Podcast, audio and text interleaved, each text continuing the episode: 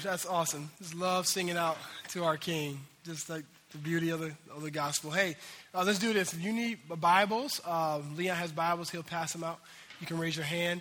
Um, right now, our local body is going through the book of Proverbs. What we do in our local body is uh, we go through books of the Bible. Uh, and our heart is that basically we'll go through every book of the Bible.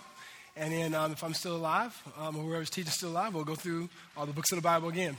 and our heart behind that is that um, as, as humans, uh, we find ourselves um, being willing and desiring to stay in areas in the scriptures that are very comfortable.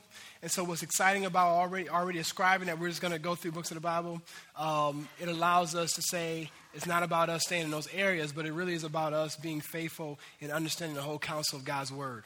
And so um, that's, our, that's our, our, posture behind that. Uh, as we're going through books, um, right now we're in Proverbs, and if you need a Proverbs packet, which I think is an awesome packet that our body put together, um, huge cheat sheet. Uh, if you raise your hand, uh, Mike can hook you up, um, and hopefully it will help you in your own personal devotion with Christ. Um, it's been huge in my own journey. Uh, there's a lot in there as far as, first and foremost, you learning uh, to continue to uh, build your muscles and your capacity on Bible study, Bible study methods. Simple things like observation, interpretation, application. And so uh, there's questions in each of those that continue to help you in that realm. Um, also, uh, what I love about it um, is the question centered on the gospel and point you back to Jesus. But also, I love the fact uh, that at the back of it, in the back, uh, what we've done is we've, we've taken, and this is where you guys can even, you know, uh, can send us some support for all this. I'm just kidding. But um, what, what we've done is we've, taken, we've done a lot of homework for you. So, so let, me, let me help you understand something about Proverbs that's very important. And this is very important. Every week I say this because we re- are very serious about trying to have as much as we can on this side of heaven sound doctrine. And so, what happens in a book like Proverbs is you come in as a visitor and you haven't been here at Mac Ave and you don't get what we're about, you will come and it'll affirm something that's kind of can be, um, can be dangerous. And that is, it'll affirm that Christianity is about um, uh, basically a big help session, and basically you come here to learn how to round out your life and become a better person. We would say that's counter gospel. That's not why you're here. Actually, you come because uh, it's not about you making yourself a better person. It's about a good God and bad people, and then what God, good God does is He makes bad people new. So that's that's the good. That's what happens. Okay. So it ain't about you trying to fix it. You know, like you know, make the ends meet. Right. That's not the deal. Uh, and so what happens in Proverbs, because Proverbs, a certain genre of Proverbs, is first is wisdom literature.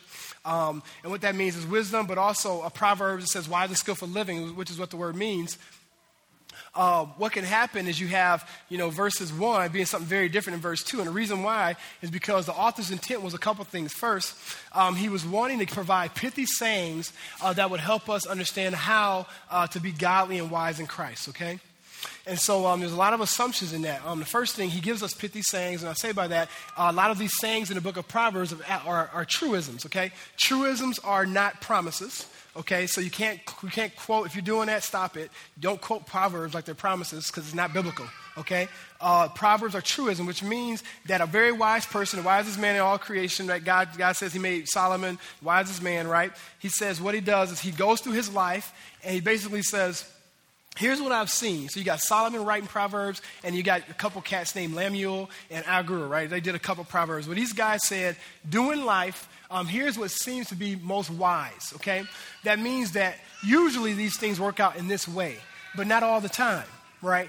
And so, very simple proverbs. He said, you know, uh, train away in a child uh, the way a child should go, and he won't depart from them. Right. So you train a child, you discipline a child, you preach the gospel, you give them the brainwash, you do all that stuff, right? And then they, then they, you know, and they're 18, 19 years old, and they're still crack dealers. Well, what happened? Right? You go, oh my goodness, God was unfaithful. Absolutely not. God is faithful. He's loving. He's awesome. Right? The issue is sin okay and so so so truisms work out a lot of the times but sometimes they don't Okay? And what's cool about that is um, it, all, it allows us always have to give God the glory, right? If it was that, oh, if I do this, then my, my kid will be awesome, then you wouldn't give God the glory because you would think your parenting made him good, right? But it wasn't. See, at the end of the day, when your kid's awesome and walking with the Lord and seeking Jesus, you still have to say, praise Jesus, right? Because it was grace. It wasn't you and reading your books and don't make me count to three and all these things, right? It was grace. So, so that, so that, so that's what Proverbs is doing, right? Proverbs, he's saying there's truism, but also on um, the point of Proverbs is he's trying to he's trying to do a literary work where when you read all these different proverbs, he wants these little sayings to be memorable. So he wants to make sure that you can memorize them so you can have them in your heart. So when you're going around doing life, and wisdom a lot of times isn't about what's really bad and what's really good, right? It doesn't take a lot of it doesn't take a lot of wrestling to determine those, right? You know what's really bad and what's really good. You need wise and skillful living many times when there's something really good and something best. Okay? And you have to ask the Lord, how do I choose most wise when there's two good things? And how, Holy Spirit, help me understand what's the best thing. That's when you need wisdom, right? So he wants you to be able to, to be able to memorize and know these proverbs so they can pop up in your mind. So they're, they're memorable, they're short sayings, okay? All that to say, they're all over the place. And so what we've done in that proverb packet, uh, which I'm really affirming our Mac Ave specifically, get this packet and, and use it in your times with Jesus because we've taken, and these guys work so hard, we've taken the different topics, right? Because to go through the book like a historical book, we would say would be theologically irresponsible. But we realize that because of its genre, the way that they wrote the book, the best way to go through Proverbs is topical. Is to say, we look at a topic, okay, you look at the mouth, or you look at greed, or you look at um, being a fool, or you look at wisdom, and then you say, I want to do a systematic study on that issue.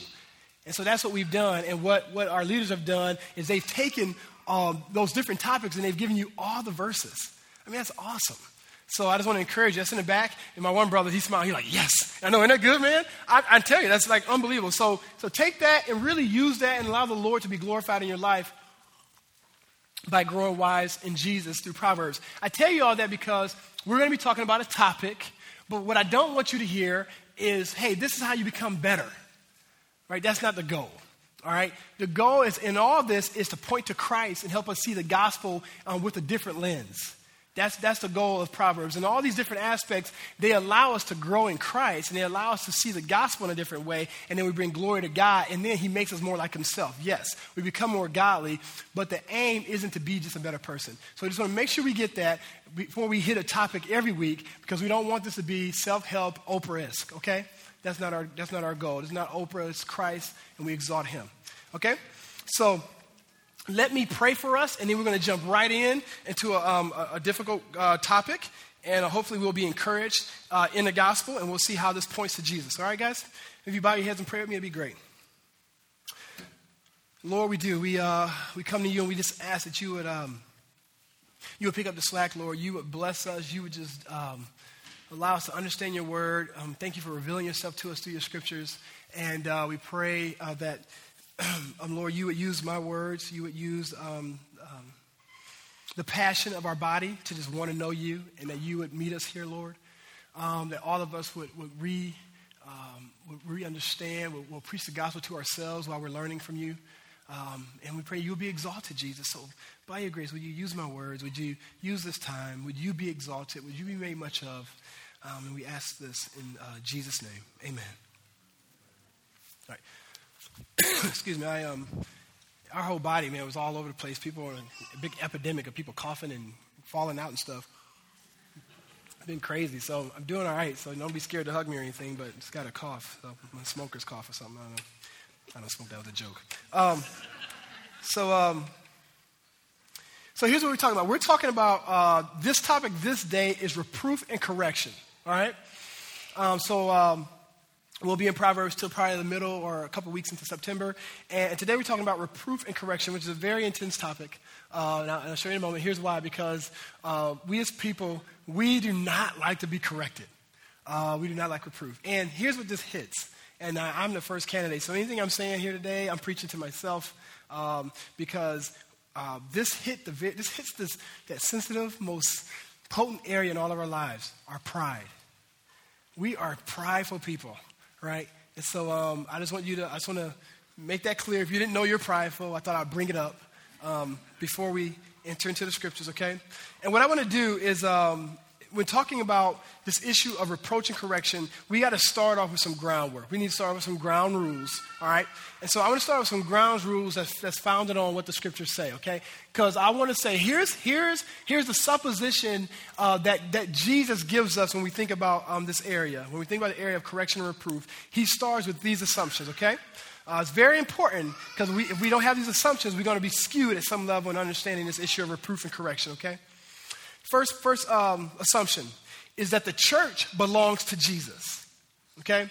That's the first assumption um, when we start talking about this issue of reproof and correction, right? Jesus is the one who has the right to say whether you and I, individually or collectively, are being disobedient. So Jesus is the one who gets to determine that, right? It's Jesus himself, not us, right? That's the supposition he's assuming when we talk about reproof or correction. Um, right? I mean, whether our belief is orthodox or heretical, um, all that stuff, Jesus deserves the right alone to determine if that's the case. Okay? So Jesus tells us if something's heretical or not, if something orthodox or not. Okay, we're on the same page? Um, the church does not belong to you or me. It's Jesus' church. Okay? Doesn't belong to us. It's his church. So, that brings us to our next supposition. If that's the case, then it really doesn't matter what you think.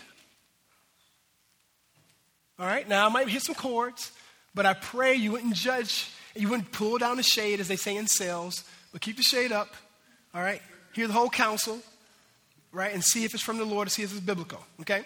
Because that's biblical. It's hard to hear, but it's true, right? Is that at the end of the day, isn't it hard to hear? It doesn't matter what you think, it doesn't matter how you feel, right? It matters what Jesus says, period. That's a supposition. Jesus is assuming that when we start talking about reproof and correction. He's assuming that you and I get that, that it ain't about you, right? It's his church, and he looks at it, and based on his word, the third assumption, he determines if we're doing what he wants or not. Okay? So it doesn't matter if the world is affirming you in being a really good church person or being a really good church, right? Because if Jesus says, I don't care what the millions of people said, I think your church is demonic, guess who gets the final say? Christ. Thank you, sis. Jesus gets the final say. So that means in our natural comforts, and our, we need those suppositions here because in our natural comforts, can we all agree that we can totally be disobeying Jesus? And our only way of, not, of knowing if we're pleasing God or not um, is by having a robust understanding of the scriptures. Right? Because then that's going to help us see that, okay, here's my natural disposition. But this doesn't even play into my best interest. But here's what scripture says. So now I need to demythologize my mind and affirm what God is saying. Take the myths out, right? All right. So, for example, can I give a little, a little case study? We ain't even into the scriptures yet, but I just want to, we got to have these suppositions or we'll start being upset and mad and stuff. So, we need to understand what God is saying. So, for example, one of the things that Christianity is about is about repentance. All right, family? Now, anytime we don't practice repentance of our sin or preach repentance of sin, I want to propose the Bible says we're heretics. Because Christianity is about repentance. Now, some of you guys may be like, that's kind of harsh, Eric. It sounds like me, right? You guys like, that sounds like my pastor. That's like Eric would say the first thing, repentance, and we need to, right?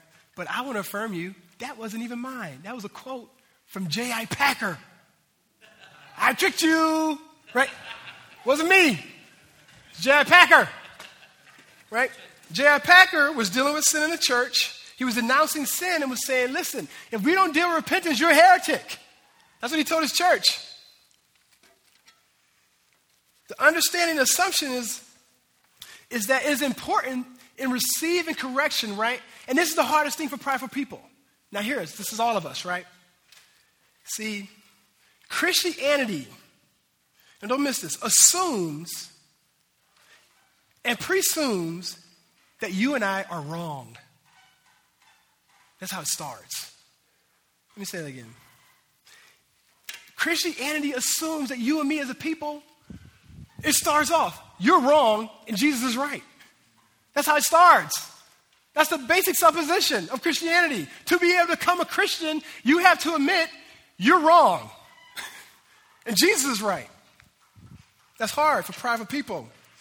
And that we need to change our minds. Now, you know why that's, that's very difficult, guys? Because think about it, a lot of us can come into Christianity, you can, you can come and see Jesus dying on the cross, rise from the dead, And you can really think, I'm really glad he did that for fire insurance. I'm glad I get to go to heaven. But you can really think you're not that wrong. You can think, I just need, you know, like a touch up, you know, right? I don't need the whole wax and cleaning in a car wash. I just need a little, just a little detail work, right? That's how you can come into this thing thinking. Well, I want to propose if you come into this framework of talking reproof and correction, and that's your mindset, I'm, I'm, I'm okay. Yeah, I need to cross, and I, I got sin in my life, but I'm, I'm all right. Versus, I am evil, and my intent is to do evil all the time. And I will connive, and I am messed up, and I need a Savior. You'll miss it. You'll miss this. Because that's what Jesus says about you and me. So that's a supposition. He starts off. You can't even read, like you can't even read Proverbs until you agree with that. So we agreeing? Because then I can move on. I won't keep you here. Okay. All right. Now that's hard. Yes, sir. Please. Let me, let me affirm these guys. We ask questions in our body because we always say we're not trying to get smarter. We really want this to lead to worship. And so we want people to understand what we're talking about so we can really implant it in our hearts.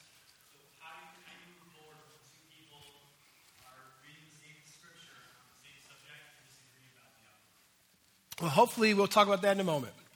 Yep, got you. So uh, that's my bro JD. He's he's brilliant, which is good to have brilliant people sometimes. Just kidding. But um, yeah. So no, JD's question because I don't know if you, if you heard him. He's saying, "What happens when you have the same scripture and people are disagreeing on the scripture?" And we'll deal with that in a moment. We'll talk about that in a moment. Actually, we're going to talk about that. Um, all right. So so one last thing is Christianity. Now this is this again one last supposition. Christianity starts um, and just to help us understand when we think about the gospel, because I think we got it skewed a little bit, because we talk about come as you are, and, you know, right, I'm down with that, right? I mean, I, my mom and dad drug, were drug dealers. I uh, sold drugs, you know, and I didn't have to clean myself up. We don't clean ourselves up. We're dead, and Jesus makes us alive, right? But here's the kicker.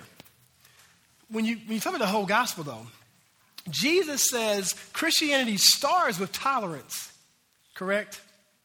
But it doesn't end there. Jesus says, Come as you are, and then I'm going to change you. So we don't like to talk about that part. That's, that's actually the real gospel, right? That he, he takes his enemies, makes them his friends, and then they actually like God. See, people won't be in heaven who don't love God. You got that? So, so it assumes that, man, yeah, Christianity's tolerant and then he wants you to be who you're called to be. All right. So, reproof and correction, I would say the main framework of the subject or the question that's asked um, is do you really want to be wise? Okay, and we would propose a supposition wise is skillful living. The assumption is wise meaning do you want to think and act like the Lord? Okay, that's where true wisdom and understanding is knowledge of the Holy One and living in light of how God has called us to live. You got, if you missed that, you got to go back to one of our first sermons where we sort of give a framework on Proverbs, okay? Because we, we like to try and take everything and put a theological runway on it so that now you can take off and have that framework. And we're saying that because of creation, God wants us to be like Him and act like Him. So, um, so it asks the question, do you really want to be wise, okay? Let me, let me define some words so we can move in, so we can um, continue the process. Reproof. All right, reproof is to scold or correct, usually gently or with kindly intent, censor, express, express dis- disapproval. Uh, what's interesting about reproof and correction is they're kind of different, right? Um, it seems that reproof is kind of more of a, uh, more of like you, you've done something bad, and there's more of like a, a, a, a normal, what we would think of rebuke to the posture. Reproof is like getting you right, right? A, you see the sense of censoring, making sure a person can't even speak out because of their wrongdoing, uh, the sense of expressing disapproval. Whereas correction actually has, I, I see them as like, um, or I used to see them as like synonymous, but they're not. Um, it seems that correction, discipline, and instruction seems to fall in the same kind of place. And in the mindset of, um, of the Hebrew, he saw it as, as all pedagogical, that, that basically correction was always about instruction, right? So it was like teaching people on the way they need to go, like what they need to be about.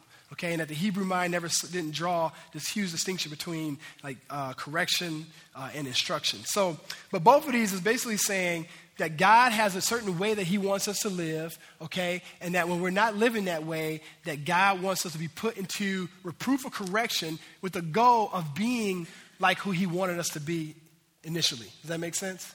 That's what we're going toward. So, reproof and correction assumes that you and I are we're, we're going in a way that's not according to like God where God wants us, according to God's standards, and then we experience reproof or correction for the fact, in a sense, and desire of being moved back into the lane that God wants us to be in, which will honor Him and, and glorify God. Okay? All right. Now, what I want to do first, I want to show a comparison in the scriptures. And because there's so many scriptures, I just highlighted a few. So gonna, they're going to pop up, but I'm going to just um, read the highlighted ones, okay? First, I want to show a comparison between uh, the assumption in, in Proverbs, again, is that there's a wise person and a scoffer okay? Uh, scoffer is a fool a person who does not who is not trying to understand or be like jesus does not see uh, the need. They have the audacity to think they're their own god and i'll talk about the scoffer in a moment. But here are uh, some some comparisons so we can understand the gravity of the situation all right? I'm starting in verse uh, 8 of chapter 9 uh, uh, when dealing with the issue of reproof and correction it says on the lips of him who has i'm sorry do not reprove a scoffer or he will hate you Reprove a wise man, and he would love you. Okay? So, so obviously, this person, you know, you maybe we're that person or we've met that person, right? You say something to that person and they totally disband you, uh, maybe malign you even. But yeah, have you have you have you been able to uh, to bring a word of correction to someone who's wise? Uh, they they receive it, they internalize it. Maybe even at first they go ooh, but they eventually say, I want to, I, I, get that, and I want to be broken before God, and they, re, they respond. It says on verse 1 of chapter 12 Whoever loves discipline loves knowledge, uh, but he who hates reproof is stupid. Okay? So I know I use that word here and there, but stupid is a biblical term. And uh, it's right there in verse 1 of chapter 12. And um, he says, I love this. He says, the wise person loves knowledge. And you know where it, you, you really know if you love knowledge? If you can, if you can receive discipline. When you can receive someone helping you be, become more like Christ and you don't take it personal. Right? But he says, uh, the other person hates it, hates it. Why are you telling me something? Right? They hate it. Says they're, they're, stupid. Look at this, verse 32. Whoever ignores, of, of chapter 15, if you go on down, uh, whoever ignores instruction despises himself, but he who listens to reproof gains intelligence, right? At the end of the day, people who ignore instruction, someone's trying to help you understand something, uh, someone's trying to, to care for you. You guys have youth leaders, um, young people here, right? And their, and their goal, I mean, is to, is to point you to Christ, right? Some of you guys, um, for whatever reason, the Lord has given you the grace to say, man, I want to I wanna listen, I want to learn. And some of you are hard hearted. And God is saying, don't be stupid, right? He's saying a scoffer does that. A scoffer doesn't take the, the, the, the look, doesn't look a gift horse in the mouth and say, oh my goodness, I get to learn what does it mean to walk with the Lord. I get to learn what does it mean to, to understand the, the truth and knowledge of the Holy One. I get to learn what does it mean to be a woman and a man. And then kind of goes, nope, I know I'm you know, 15, 18, 16, but I'm going to be my own God. He says, that's stupid. Look at us. You know, we get some pedigree, Mac Ave, we get some jobs, right? We get a degree, and we start thinking, I, I, but I know a lot. My mom and dad told me I was awesome. I, I think I'm awesome. You know, what you, what you, what you mean? So you a pastor? I don't care you've been pastoring for 20 years. He says, stupid. All right? He says he ignores instructions, right? But the other person gains intelligence. The assumption is intelligence. He gains knowledge of the Holy One. The other person says, man, they, have gotten the same rebuke. In the text, the, the assumption is that they were, they were going off track too. See, that's what's cool about the wise person. It's not like the wise person never gets off track. The, what makes a person wise is when they're willing to get back on the gospel train. Verse 11 to 21 says, When a scoffer is punished, uh, the simple becomes wise. When a wise man is instructed, he gains knowledge. Uh, whole point there being, you know, scoffers get punished. They stay hard hearted. Can't believe you did this. You guys are horrible, right? And, and but what happens, what's cool, is in the midst of that, you got the simple people, the naive people looking at that and going, okay, I don't want to be like that, right? And they, they say, man, I, I think I want to I to be wiser than that, right? And so that's that. We see that even practically in kids syndromes, right? You know, one of your brothers sisters always wilding out, and you see the other brother and sister going, okay, I think I want to handle this in a different way, right? Because that ain't working out for this brother. Right? He says, when a wise man is instructed, he gains knowledge. Okay, I'm just, just going through some frameworks of comparison. I'm going to hopefully shine a gospel in this in a moment. I want to also give you a perspective of what the scriptures say about true love, okay, in the realm of reproof and reproach uh, and, and, correction. Um, if you need, I mean, you can write these verses down, but hopefully we'll have them also online for you guys too. Um, true love in Proverbs assumes that you are, you are willing to, with humility, tell the truth to people for the sake of their own good and for God's glory. All right? And that's why it comes to the sense of correction and rebuke. I'm just going to read one verse, verse 23 of chapter 28. I have three up there right now. There's a ton. And we've seen these all throughout our time of Proverbs. This matters in Proverbs. Courage in gospel for the sake of God's glory to tell people the truth. Look what it says. Verse 23, you guys there? Whoever rebukes a man will afterward find more favor than he who flatters with his tongue. Don't you miss that. Let me tell you something. I, in the flesh, am a flatterer right? What is flattery? That means you're saying things, you're even complimenting people, but your reason behind it is a selfish end. It's not church edification. It's not the person to understand who they are in Christ, right? It's not realizing that people are created with image, value, purpose, and worth and saying, I want you to know that. But it's saying, you know what? If I can say this to you, you're going to think like this about me, and that's going to get me this, and that's going to get me that. Selfish gain, that's flattery. When you flatter people, when you tell people stuff so that you can come off looking good and you don't really care if Jesus get his, that's flattery and it's evil. Right? And that's what happens, right? When your family is not walking with the Lord, brothers and sisters wilding out, friends saying things, conniving, people gossiping, doing it all on your watch, being unwise, and you sit there and you kind of just you know, play the middleman. How do I make it where they like me and they like me? Right? And that's what you do. There's absolutely no courage. I would propose that's gospel cowardness. You're a coward. And God says He wants you to repent of that. He says here, although, He says, although uh, you rebuke this man, I love this, whoever rebukes a man will afterward, which there's some assumptions there, find more favor than he who flatters with his tongue. You know what the assumption is? it probably didn't go well in the beginning. That's the assumption. He probably swung on you, right? But he says, afterward, the person will, will appreciate it. Here's why this proverb is a truism, and here's why it's almost becoming not even a truism today. Because the assumption here was when Nate told the truth to the person, the person went, Ugh, forget you, Nate, and walked off. And then he went to Gary. Tell what Nate said. And then Gary said, actually, it's true. Oh! Matt, what do you think? Actually, buddy, we love you to death, but it's true. Ah! You know why it's hard now? Because Nate tells him the truth. He goes to Gary. Gary says, What? How do I make sure you like me and you like me? So I'm not going to affirm it. And then, well, what about you, Matt? Well, I'm not going to affirm it either. Well, you crazy, Nate. And it never gets to the point where he's going, man, thanks for saying it to me. Because the body of Christ is so divided because we're so concerned about people than the glory of God.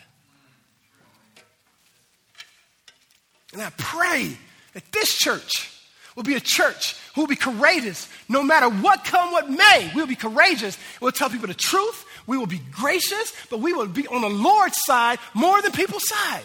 I pray for that.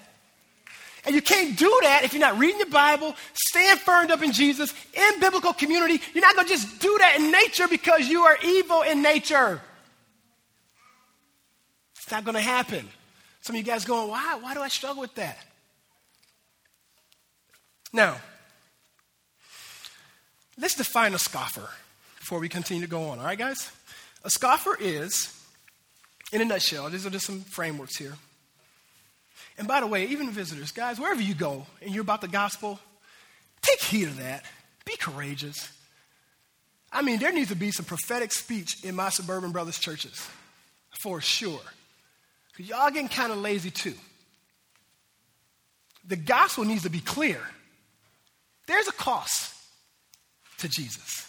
It's our life. We're not here to preserve our lives, we're here to give it. You guys take that back. Don't fall prey. Just because people are clapping and there's more butts in the seats, you can be totally dishonoring God. Look at the church in Revelations 2, uh, uh, Thyatira. Right? What does he say? Oh, you guys got great works. You guys are awesome. People coming.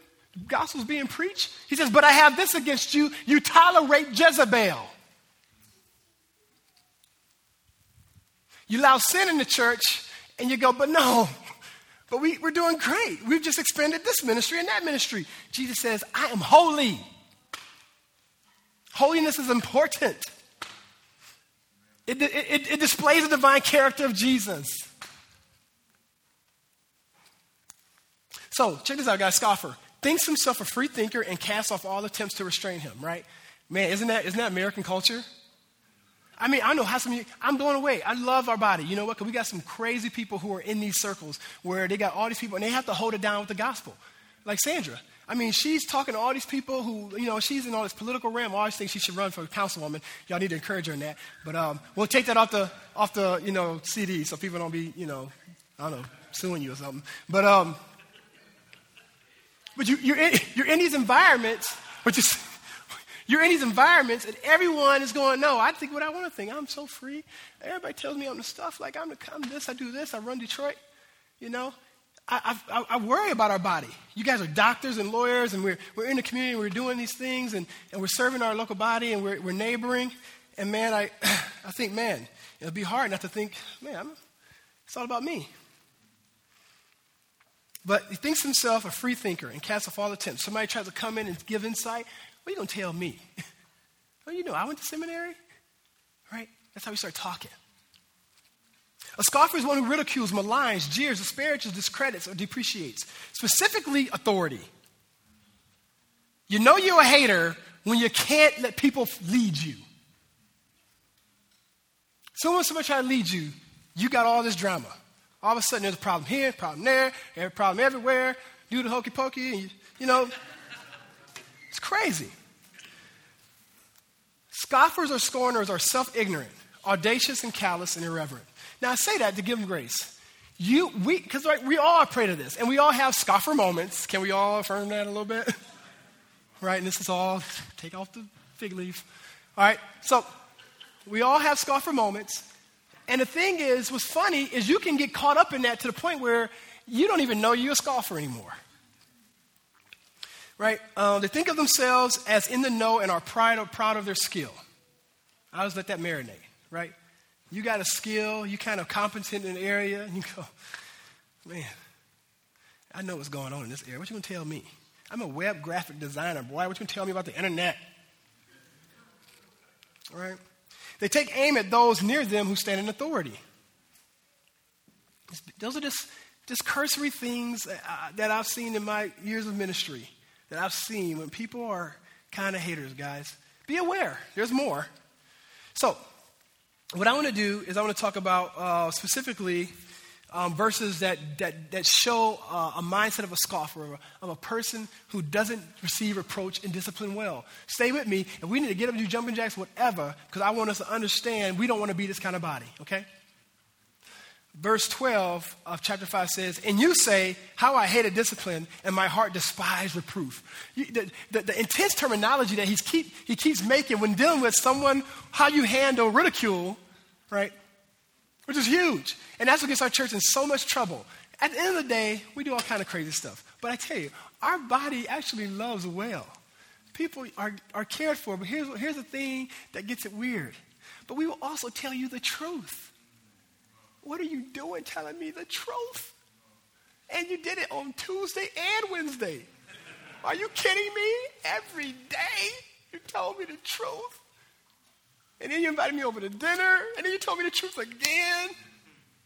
Now, what I'm learning, can I, can I just have a pastoral moment with you? What I am learning, because that is a strength of our body, I'm realizing that we have to give people more runway to handle that paradigmatic shift. If you come from an environment where people have stroked you and they kind of gave you a little something here and a little something there, but they didn't just say, I'm going to radically love you, but I'm also going to radically tell you what God says. That is a jolt to their system. And what I'm realizing is we as a body have to make sure that we're providing enough runway where people are understanding the doctrines of grace, they're understanding the gospel so that they can receive that huge change, right? That seems cultural for us. Is this is how we are at Mac Ave. It's the, it's the water we swim in. It's not the norm. So we got to be wise, guys. I think it's arrogant for us to say, well, just get understanding and get with it. I think that's arrogant. We need to be wise here. We need to say, look, people, this, this can kill people. So let's make sure we don't thwart the truth. We keep preaching truth, but we need to make sure we're providing for every truth three measures of grace. Consider that, guys, so that we can make sure people are getting that cultivated soil where they're not just dropping dead, you know, uh, from, from truth heart attacks. So, Look what it says in verse 12 of chapter 15. It says, The scoffer does not like to be reproved. He will not go, go to the wise. He will not go to the wise. Um, isn't that deep? Some people will not even go where they know there's wisdom because they know they're going to tell them something different. We've seen that in the Old Testament. Remember? um, one, of the kings was like, I don't like, um, I don't like when uh, um, Elijah prophesies.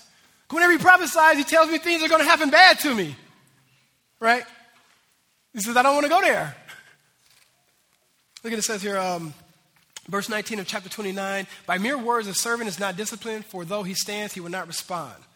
So, my point there, guys, is that we see the, um, the fabric of, reproof, of, of people who are not receiving reproof. Hopefully, in our hearts, we're going, man, yeah, I can see that in my life here and there. now, here's the question if, Is it hard to see yourself as a scoffer? Now, it might be, and here's why. I want to propose here's why.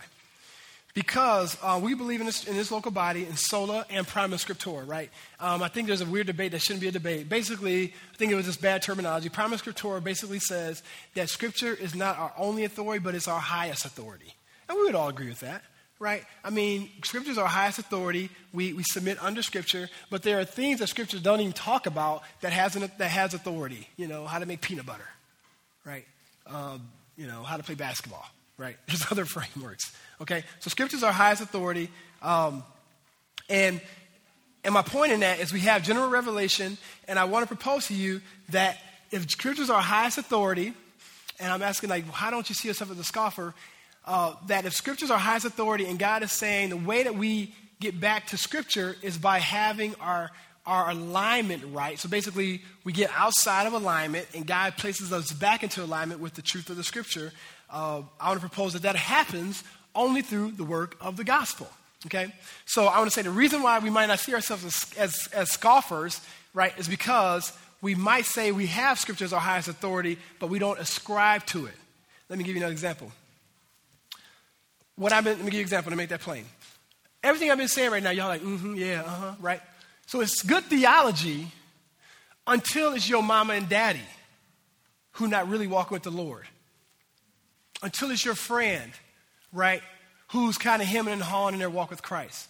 Until it's somebody you're close to who uh, gets caught up in a crazy sin, right, or does something that's evil, right? It's, it's during those times, right, where you're going, oh man, right? You, where you, you I, have I've talked to people who know the Lord, walk with the Lord, and then their sister's not doesn't love God, and they'll say things like, "Well, my sister isn't is, is a Christian, but she's not walking with the Lord." What makes you say that? If you're not, you that you can't be a Christian not walking with the Lord. That's the point of Christianity. See, that's hard for some of you guys. I'm just trying to keep it real. Christians walk with the Lord. Okay, so you can't say you don't do anything with Jesus, you don't you don't care about Christ at all, but you're still a Christian. Why do we do that? Right? Why do, why do we do that? Because there's a disconnect. We, it's, it's good theology until we have to practically apply it. And it hits home. I'm just trying to ask us all to beware that when it hits home, that's when you're going to really know if you believe in the theology that you spout. Does that make sense? And it's during those times, and I don't know what it looks like. My mom and dad don't walk with Jesus, right? They're not believers. They, they grew up, in, you know, in, in a religious area, inner city. African Americans, we, we do church. They're not believers. My brother is not a believer. My in laws, we're, we're wondering where they are spiritually, right? But what, we, what we're trying to learn is we're trying to navigate and learn how to be not naive about it because we love them, but show that we really love them by, by seeing clearly their spiritual t- reality, where they are.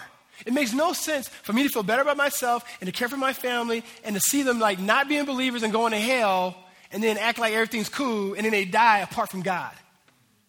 Then you really don't love them. Do you see that? So when your parents or your friends are modeling that their job is their idol, that's what they love, that's whom they come to, that's whom they serve, that's what has their allegiance, right? You got to ask yourself, what does it look like for you to step in that in a gracious manner and humbly tell the truth? You got me? It's a practical example, guys. Hey, that's why prophets always get killed in the Bible. right? That's why prophets are in the Bible and they're alone and nobody's coming to Christ. And I mean, you read the major prophets and you'll be depressed. I mean, they're like, really, Lord, kill me. I mean, you get the prophets telling them, kill me. I don't like this. Every time I go here, they try to kill me. Why don't you just kill me? And God's like, no, we won't kill you, Jeremiah. Not yet. We're just going to let you keep preaching the gospel and no one's going to respond. You know, really? That's the book. That's a, that's a synopsis of Jeremiah. You don't need to go commentary. I just gave it to you. Jeremiah preaches the gospel over and over again. Nobody comes to Christ. He man. That's the book. Right? It's crazy. Well, if we are going by our own natural inclination, we'll go, no, there must be something wrong. He probably didn't say it right. It's Jeremiah. He made a prophet, right? He had a book in the Bible. You better calm down, right? Can't be that right? It seems to me that God is trying to show us something there that the goal was to be honest and truthful and kind and loving. Okay? Now, how do you do this, guys? Healthy foundation um, to embracing correction. Um, I just want to say, uh, first, we, we got to debunk worldly Christian thinking. First, I want to say, uh, this is, these are, these, these, we get bad raps, right? Correction does not equal ungentle or unloving correction. In America, automatically, when you talk about correcting somebody, or, or rebuking somebody or something like that, it automatically equals it's going to be ungentle and unloving. That's just not fair. Why does it have to automatically be me cussing you out and going crazy? Why does it have to be like that? Why can't correction be kind and loving and gentle and courageous and long suffering? Can it also be that?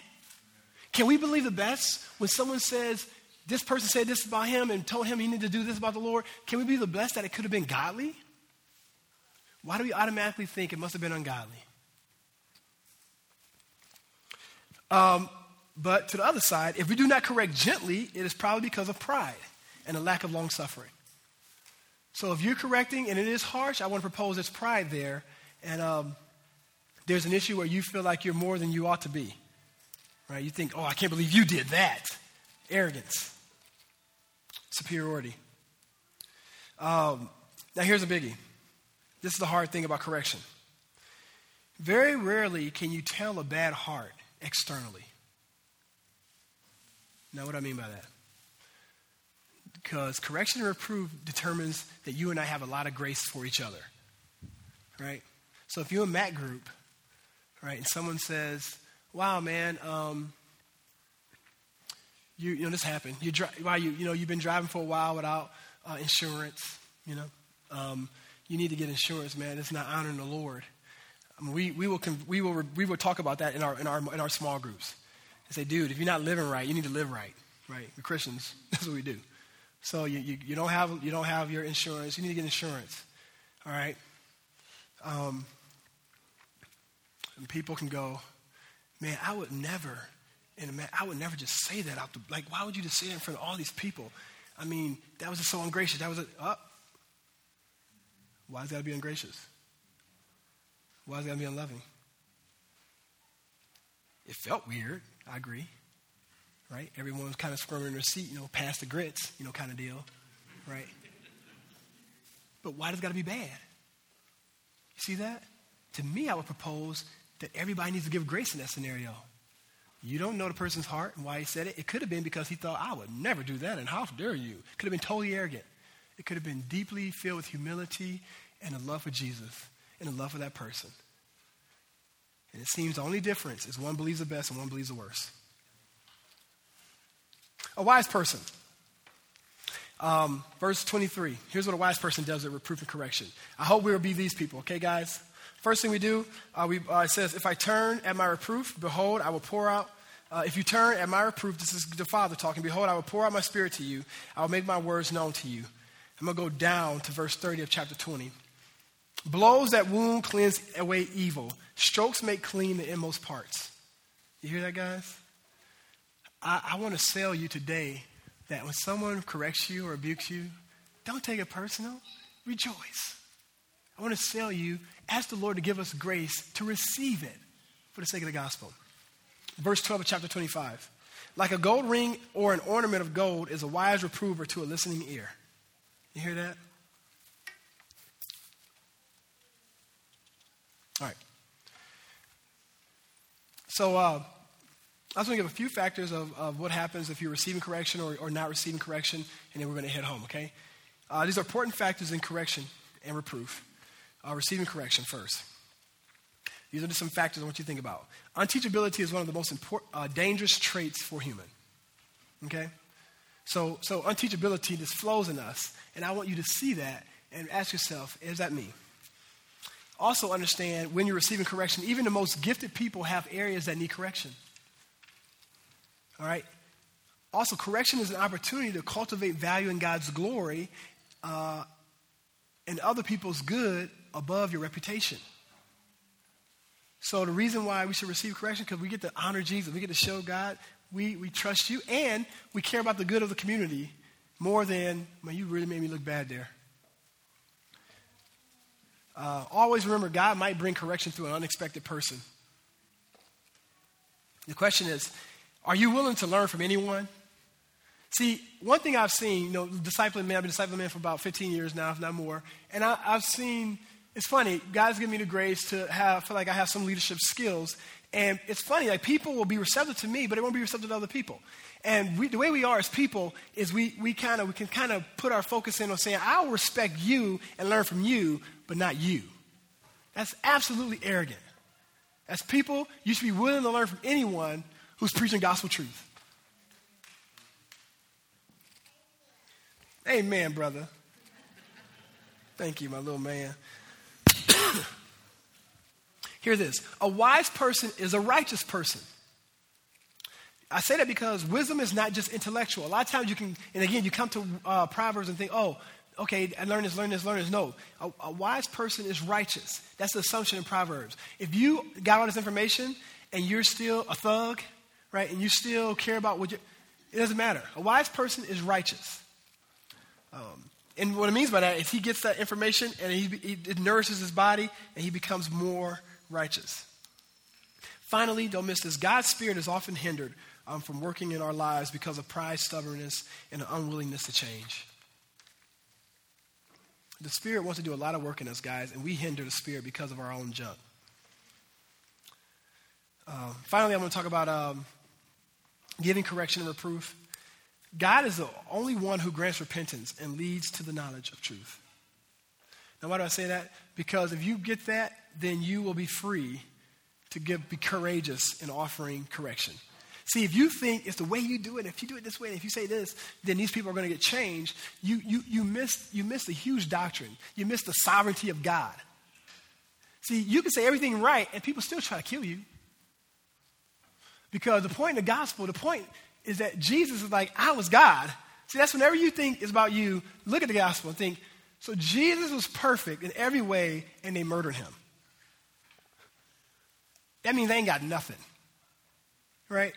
I ain't gonna say it better than Jesus. I'm not gonna do it better than Jesus. I'm not gonna have more scriptures than Jesus. And they put him on a cross and they mutilated his body. What do you think they're gonna do to you? All right? So for us, we need to go be free and go, okay, it doesn't matter the, the, the consequences. Here's what matters. I'm called to dot, dot, dot. All right, guys? God is sovereign in his transaction. And finally, reproofs are sharp objects and should not be used by kids. Um, my point in that is, is you know, just, you know, a guy told me, because I, I mean, you know, when I first became a Christian, so I went to the Lord, you know, just I mean, I'm, i still struggle with arrogance. Arrogance was just pouring out my pants at that time, you know. And I remember the guy who discipled me was like, "Look, E," he was like, "Bro, you, you got. I think I have the spirit of discernment." He's like, "I, I get you. You you seen what's going on. You, you have the spirit of discernment. That's okay. But discernment is meant for prayer. Just because God showed you something, don't mean you going right then. Hey, you need to do this. Hey, no, no. You, look how mad you did. It was like, this is not wise. And so I was like a kid with a gift you know, and it, is, and it was sharp and it was, and I have a lot of relational graveyards because, because of it. So I want to encourage you when, you, when we do correct people, realize that um, uh, you shouldn't be immature, but be prayerful. Uh, and don't be unloving in your approach. Finally, I already talked about it. We hear all this and we say, well, why do I struggle with correction and reproof? Why do we struggle? And I already mentioned it, so I won't go there again. I'll just say one last time at the end of the day, if Jesus is shaping our framework, if he's saying holiness is important, if he's saying that reverential fear, we started the book of Proverbs, don't miss this. He says, he starts with the fear of the Lord is the beginning of knowledge. So he says, the fear of the Lord is how we're starting this thing. That I want you to fear me, I want you to have a reverence of me more than anything else, and then you're going to be able to have the courage to do everything else. I want to propose that the reason why we struggle with reproof and correction is because we don't fear God more than we fear men. That's the reason. Is that at the end of the day, we are more concerned about what she's going to think, about what my mat group's going to think, about what my wife's going to think, my husband. We're concerned about what, what other people externally, the people in the other partner churches going to think, that they see this again, and we go there. And guess what? We start, we start kind of massaging our faithfulness. And we lose our prophetic voice for the sake of man's approval. I want to pray that we have more courage in that family. Here are the takeaways. Here are the three. You put them up, the takeaways?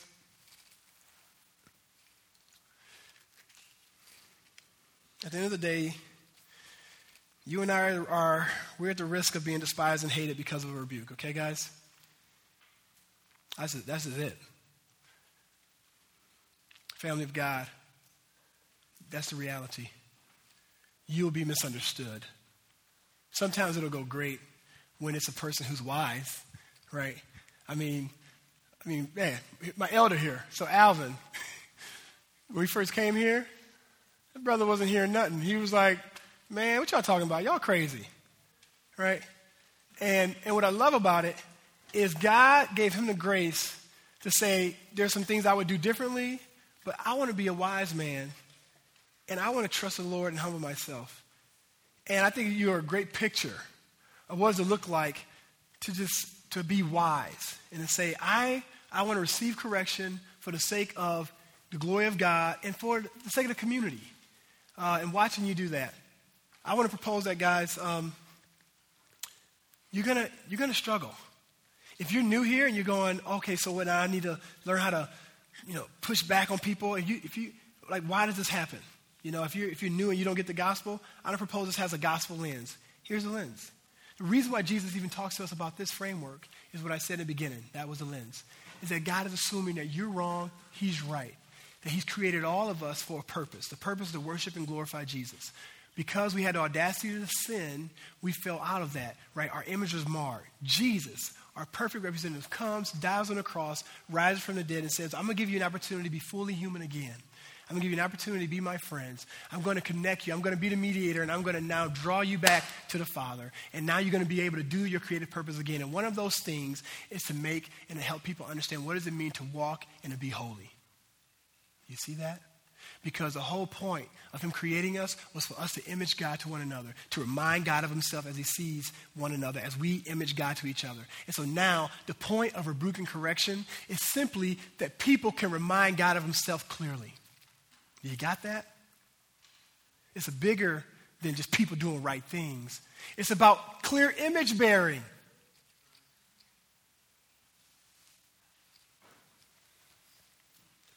Invest in teachable people, not in people who don't desire to be teachable. And finally, wise people love, love correction and become wiser, and people who are scoffers don't.